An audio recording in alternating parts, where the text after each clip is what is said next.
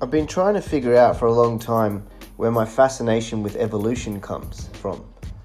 And in recent attempts to think about what it is that evolution means to me and for whatever reason why it's just been an obsession that I've grabbed onto, I've found some old toys and some old cards from my childhood.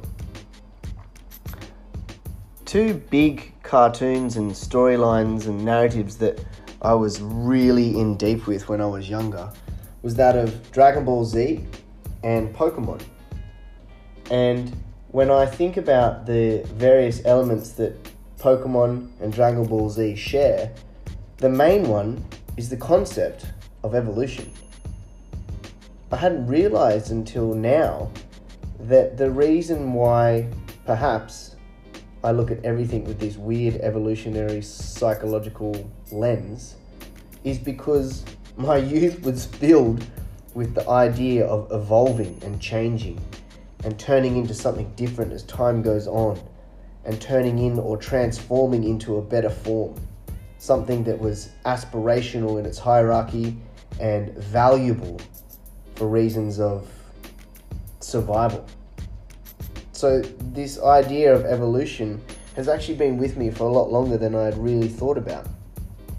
And as I look down at some Pokemon cards I have in front of me and a small statue of Goku in his god level of transformation, I can't help but think that a lot of these cartoons that I was watching as a kid helped to shape the way I look at the world.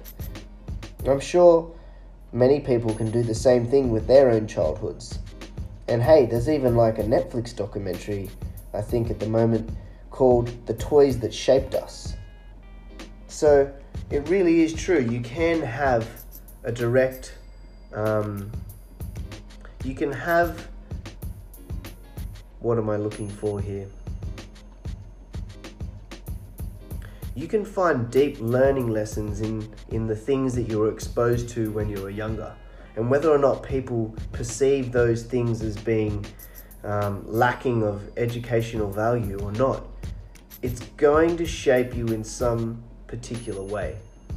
And I guess what I'm drawing on now is that many of the things I did in my past, funnily enough, had an effect on me today. One of those being the understanding and obsession, weirdly enough, with evolution.